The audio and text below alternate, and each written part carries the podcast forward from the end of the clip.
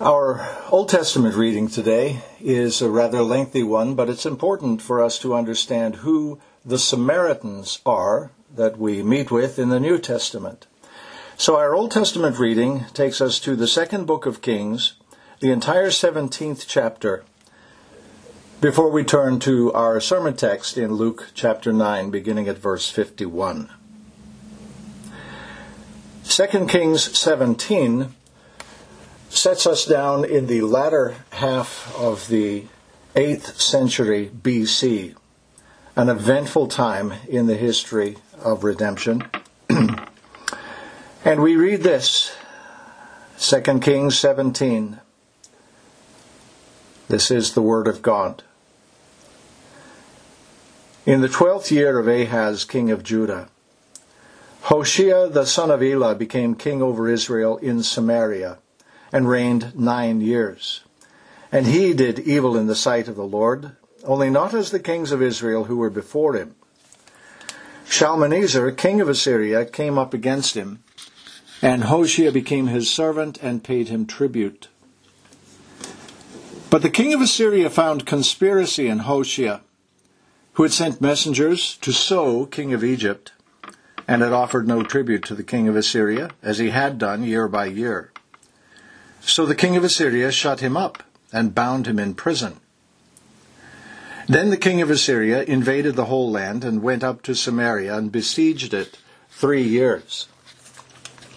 In the ninth year of Hoshea, the king of Assyria captured Samaria and carried Israel away into exile to Assyria and settled them in Halah and Habor on the river of Gozan and in the cities of the Medes. Now this came about because the sons of Israel had sinned against the Lord their God, who had brought them up from the land of Egypt, from under the hand of Pharaoh, king of Egypt, and they had feared other gods, and walked in the customs of the nations whom the Lord had driven out before the sons of Israel, and in the customs of the kings of Israel, which they had introduced. And the sons of Israel did things secretly which were not right against the Lord their God. Moreover, they built for themselves high places in all their towns, from watchtower to fortified city. And they set for themselves sacred pillars and asherim on every high hill and under every green tree, and there they burned incense on all the high places, as the nations did, which the Lord had carried away to exile before them. And they did evil things, provoking the Lord, and they served idols, concerning which the Lord had said to them, You shall not do this thing. Yet the Lord warned Israel and Judah through all his prophets and every seer, saying, Turn from your evil ways and keep my commandments, my statutes according to all the law which I commanded your fathers and which I sent to you through my servants the prophets.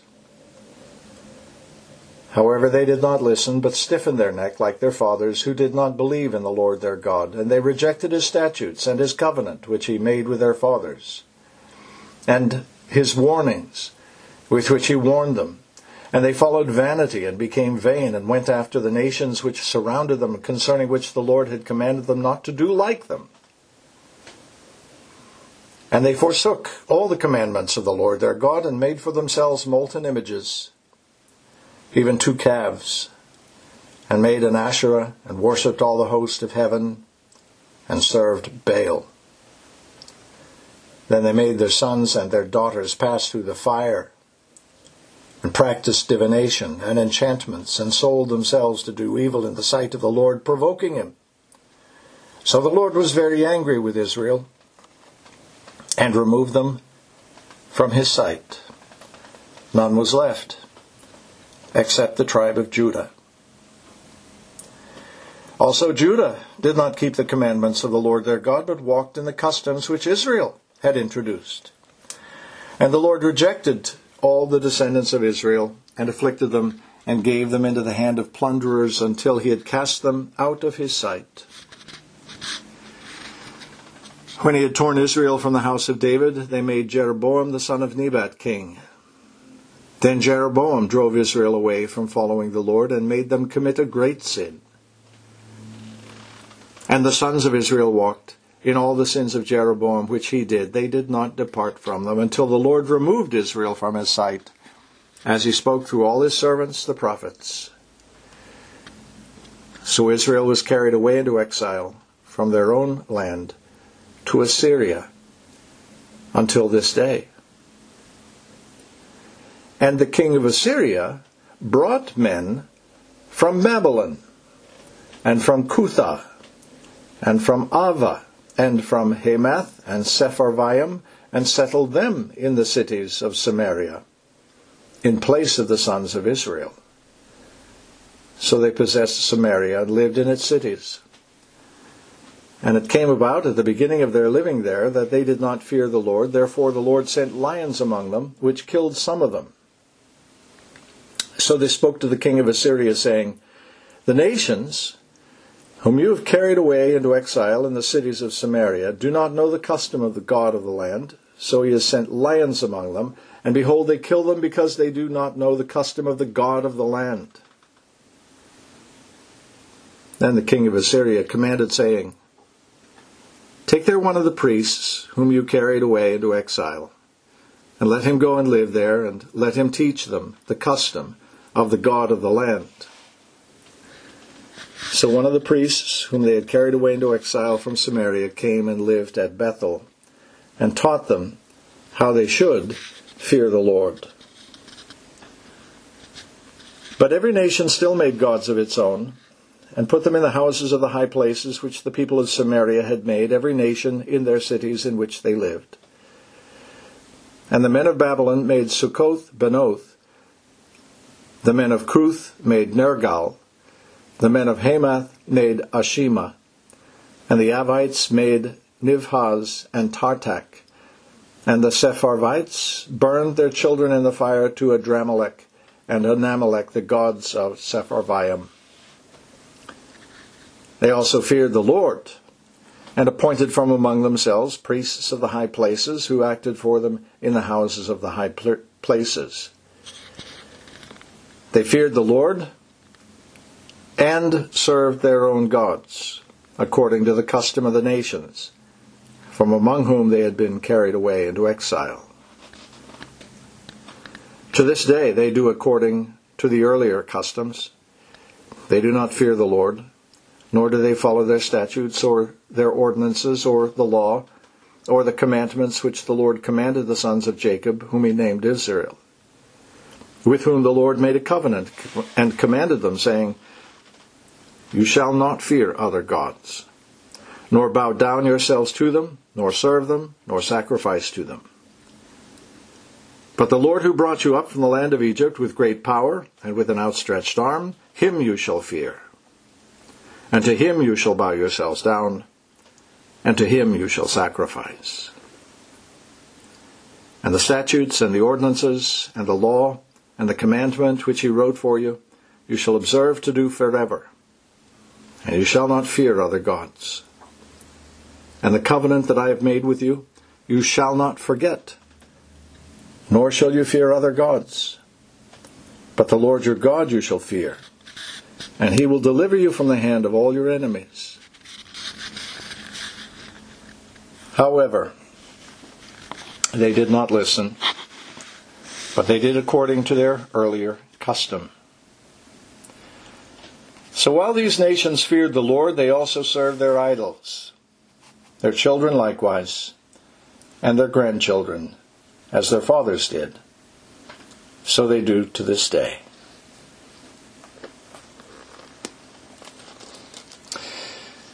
We turn now to Luke's Gospel, the ninth chapter. Verses 51 to 56.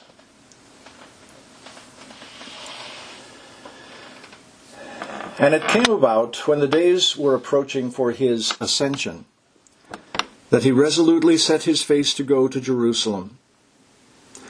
And he sent messengers on ahead of him, and they went and entered a village of the Samaritans to make arrangements for him and they did not receive him because he was journeying with his face toward Jerusalem. And when his disciples James and John saw this, they said, Lord, Do you want us to command fire to come down from heaven and consume them? But he turned and rebuked them and said, You do not know what kind of spirit you are of. For the Son of Man did not come to destroy men's lives, but to save them. And they went on to another village.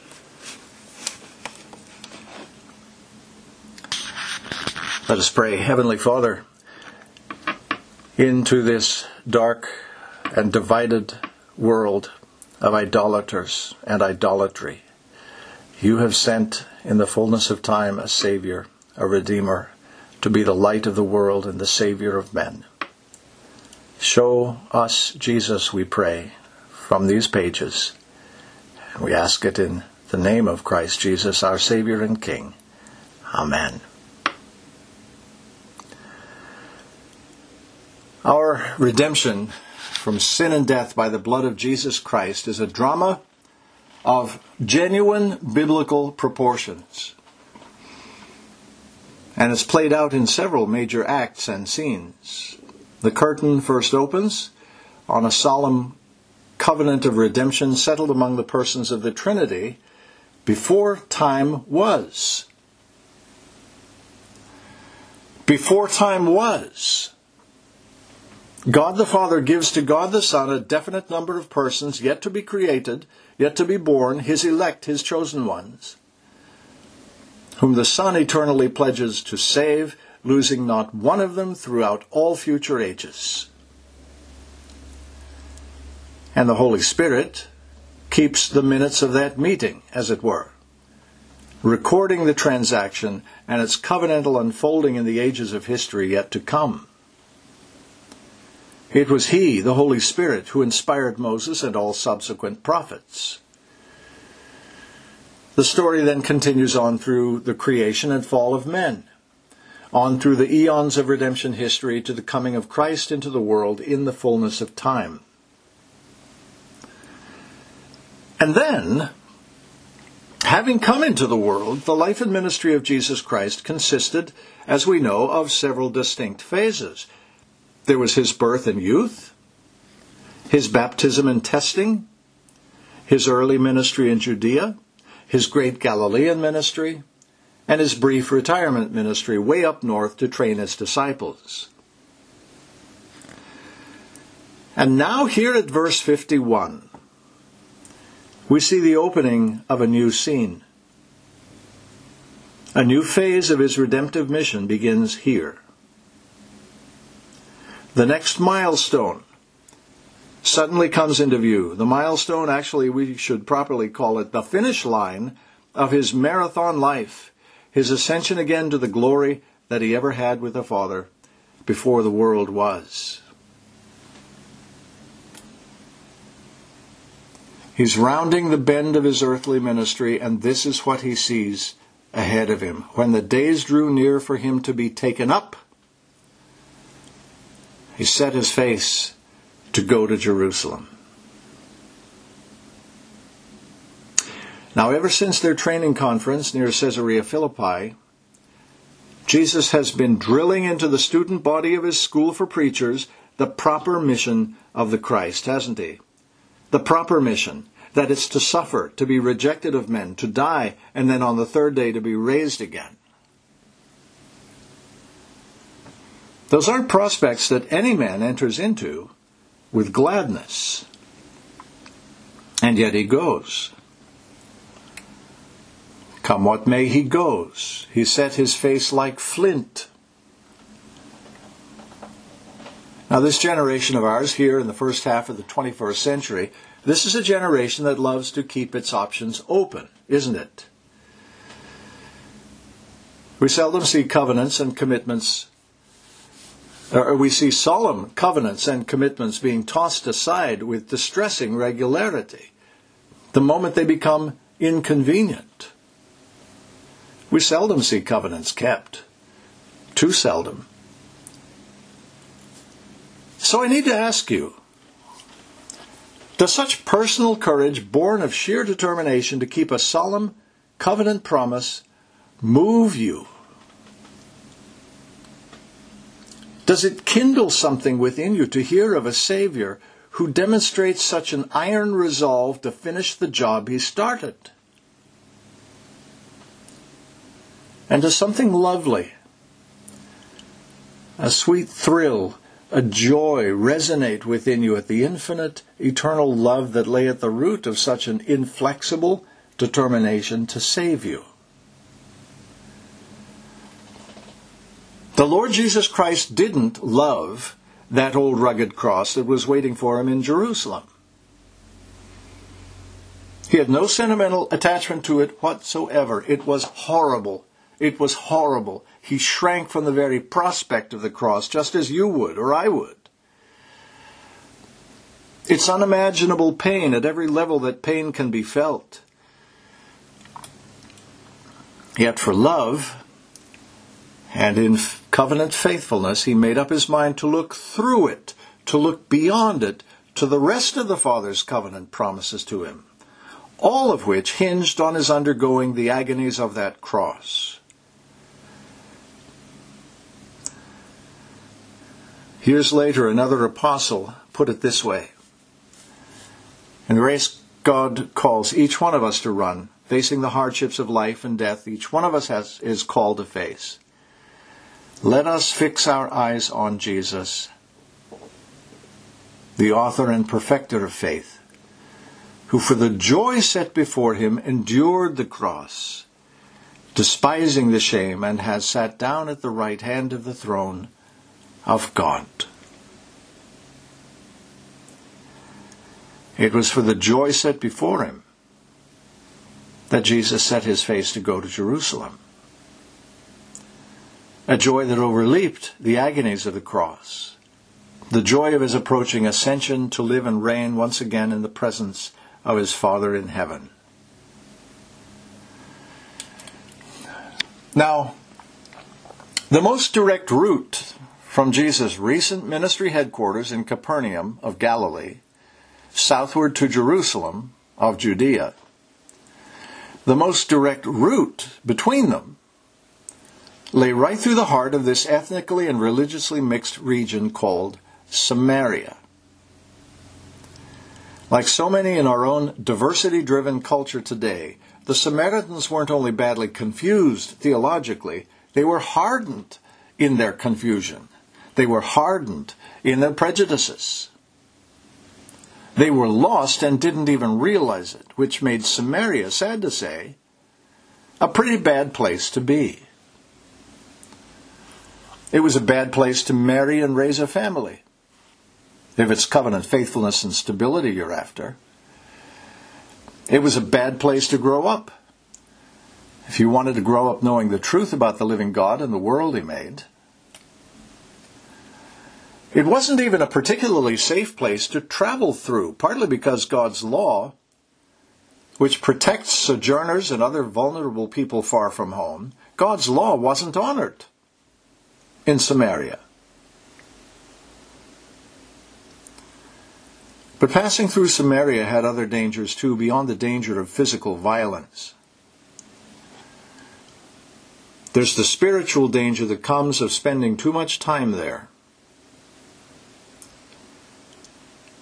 Because bad habits cling to us, don't they? Others' bad habits become our bad habits and they cling to us. When God's law isn't honored,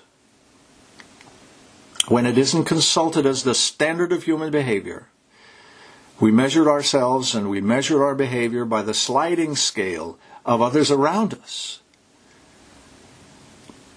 The human soul, unfortunately, is a magnet for picking up the bad habits and the sloppy thinking of those nearby, both of which are rampant in Samaria. Bad habits, sloppy thinking. What does the proverb say? He who walks with wise men will be wise, but the companion of fools will suffer harm. Samaria is not a great place to be. For the most part, the knowledge of the living and true God, which is to say the God of the Bible, the God incarnate in Christ, this God just isn't welcome in Samaria. These are lands formerly occupied by several of the ten northern tribes of Israel, the tribes that fell away back in the days of Jeroboam, son of Nebat, who made Israel sin. They fell away from the house of David. They fell away from the grace and mercy of Jehovah their God, who on eagle's wings had brought them out of Egypt, out of the house of slaves. Jeroboam didn't want to see his people going up to Jerusalem anymore. Not for the feasts God prescribes in his law, not for any reason. He denied any possibility of the return of those ten tribes to the house of David and to David's God and to his law. So Jeroboam had set up his own completely arbitrary civic religion with his own priesthood and his own worship centers on his authority alone. Two of these worship centers, in fact, one up north in Dan and a southern one in Bethel. Just to make religion more palatable, more convenient, more supportive of his godless civil government.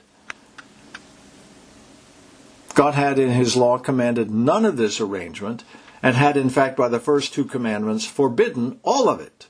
All of this that Jeroboam is doing is absolutely forbidden. It's a completely imaginary religious and cultural infrastructure by which Jeroboam meant only to serve his own political ends.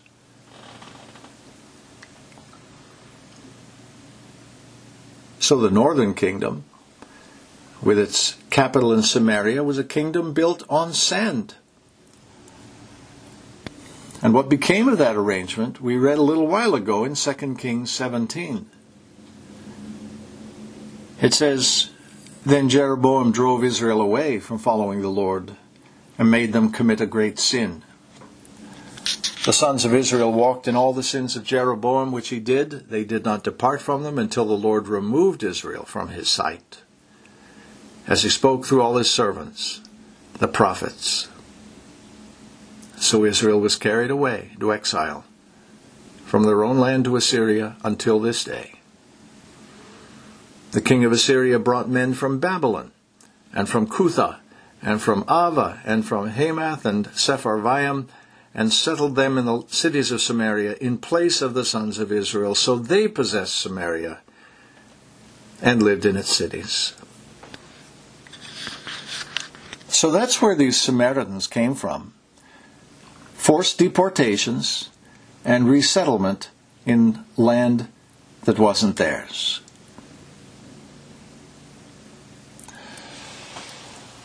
Now, I should probably tell you or remind you that all this happened fully nine and a half centuries before this unhappy little encounter we read of in today's text. There are human animosities, beloved, that just don't heal with the passage of time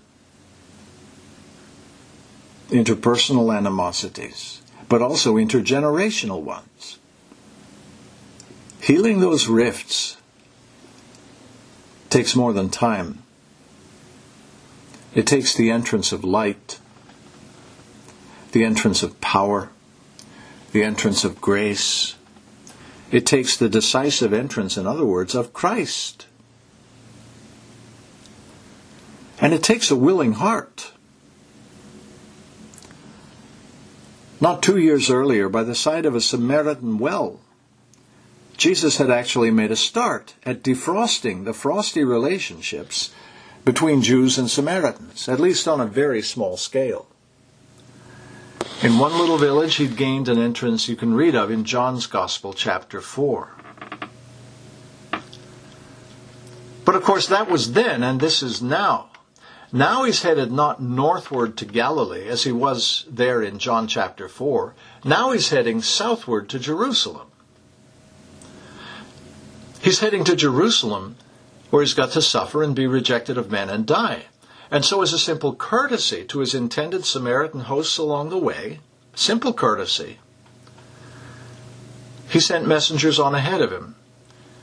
And they went and entered a village of the Samaritans to make arrangements for him but they did not receive him, because he was traveling toward Jerusalem. He was traveling toward Jerusalem, a place and a people Samaritans hated. Jerusalem? What's Jerusalem got that we Samaritans don't have? You're a great man, Jesus. Why not worship right here with us? Worship in our temple. Just imagine the luster of legitimacy it might add to the Samaritan temple to have the renowned Jesus of Nazareth, a universal celebrity, worshiping there. So just cross Jerusalem off your list of places to go and things to see, and you'll be more than welcome here. Glad to have you. And look, our temple's conveniently located right here on Mount Gerizim. No fuss, no muss, no long walk to Jerusalem.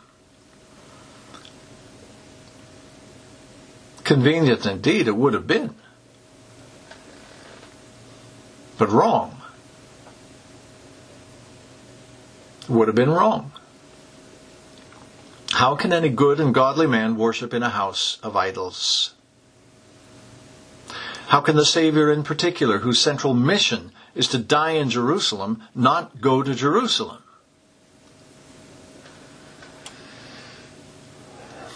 If you want to gauge what a monumental snub this rejection represents to a great man going to his atoning death, just think how vitally important hospitality was and still is to the Oriental cultures. Think, for instance, of the extravagant hospitality Abraham showed those three perfect strangers in Genesis 18. And think of the house of Bethuel showing such hospitality toward Abraham's servant in Genesis 24. And many, many others besides. There are notable exceptions, but as a cultural norm, this is how Middle Eastern cultures treat strangers with hospitality that's absolutely over the top. Only deeply ingrained bigotry could turn the vice of inhospitality towards strangers into an imagined virtue.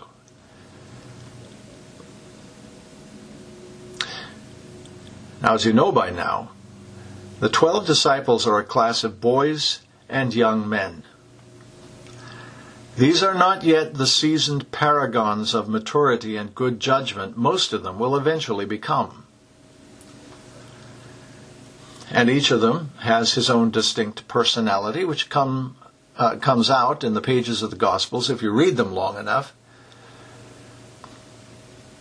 It's not without reason that Jesus came to call James and John Boanerges, sons of thunder. Or even, we might paraphrase it, rabble rousers, troublemakers. James and John were troublemakers. Peter may have been the self appointed class spokesman, but if there was ever trouble being stirred up, the sons of Zebedee were the usual suspects, probably behind it. As they are here. Now, the fault certainly lay not in their love for Jesus. They're absolutely loyal to their master, they're loyal to a fault. It doesn't sit well with these two brothers that their Lord and Master, their teacher, who was in fact the very Christ of God, that he isn't received with all the extravagant courtesies that's, that are typically poured out on others. That the Christ of all people shouldn't have a place to lay his head. It's disgraceful, dishonorable, disreputable. It's a slap in the face. Which, after all, is how teenagers often think, isn't it? I might even say typically think. Easily offended. Everything's black and white. No room for reflection, no room for mature judgment. Now, these disciples had already received certain extraordinary powers way back in the opening verse of this ninth chapter. They've exercised those powers already in their respective preaching tours throughout the villages of Galilee. And as you may know, to young men who are so entrusted with a little power, anything can seem possible. I think back to the time I was teaching my own children to drive. They'd gotten their learning permits, they'd gotten themselves into the driver's seat, and then before they turned the key from the seat beside them, they got the standard lecture from their dad. It began something like this. What you're about to do, Gretchen, or Jeremy, or Kristen, what you're about to do is the most dangerous and potentially deadly thing most people will ever undertake to do in their lives. With the wheel of a 2,000 pound motor vehicle in your hands, you have within your grasp the power to kill, maim, and otherwise alter the course of your life and the lives of countless others forever. All it takes is one fleeting instant of not paying attention. That's how my lecture started. And we started this way, of course, because young people entrusted with new powers tend to think they can do practically anything they want to do with these powers. And so it was with James and John. These Samaritans are behaving poorly. So, Lord, do you want us to command fire to come down from heaven and consume them?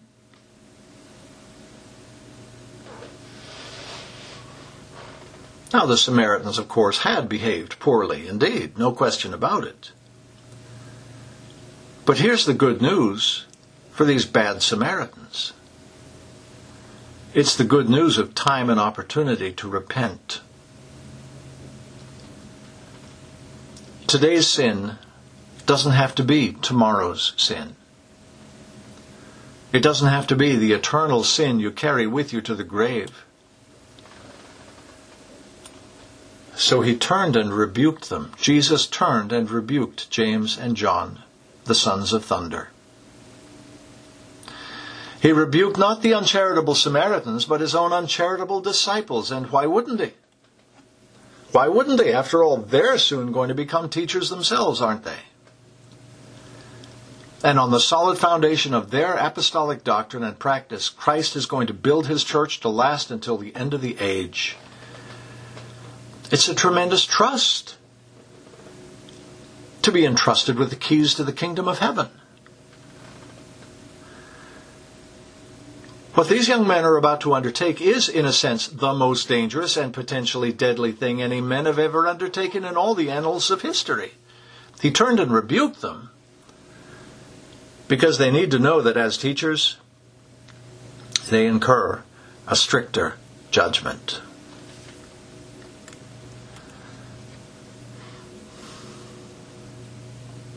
This unhappy moment of gospel history represents good news for bad Samaritans because Jesus patiently extends them time to live, time to rethink, time to repent.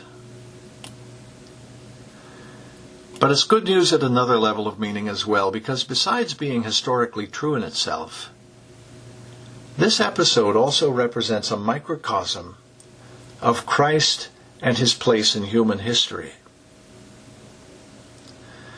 One of those two sons of thunder, James, died a young man. But for Judas Iscariot the traitor, James, son of Zebedee, was the first of the apostles to die for his testimony of the surpassing grace of Christ. You can read of James' martyrdom in chapter 12 of Luke's second volume, The Acts of the Apostles. The other son of thunder, John, was apparently the last of the twelve to die. John lived a very long life through an incredibly busy and turbulent age, and the teaching, reproof, correction, and training in righteousness he received of the Lord along life's way turned this fiery, impetuous young boy into the mature apostle who became known to history ever after as the apostle of love. It was John who seems to have made the theological connection between this unhappy, personally painful incident in Samaria and world history as a whole. The Lord Jesus Christ occupies the same place in both arenas. John writes, The Word became flesh and dwelt among us. In him was life, and the life was the light of men. He was in the world, and the world was made through him, yet the world did not know him. He came to his own things, and his own did not receive him. It was true on the large scale of his whole earthly ministry, and it appeared in microcosm, in miniature, in this personal rejection he meekly suffered along the way to Jerusalem. Men reject the harmless Jesus. Men reject Jesus who over and over again proves himself to be the fount of every blessing. The Samaritans did not receive him. The world did not receive him. The universe he made did not receive him. But,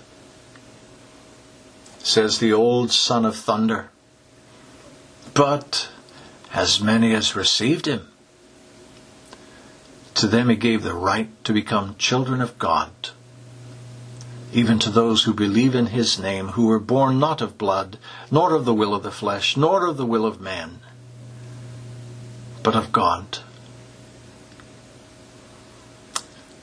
Beloved, God give you the special grace to receive him by faith and to make your receiving, believing heart his home.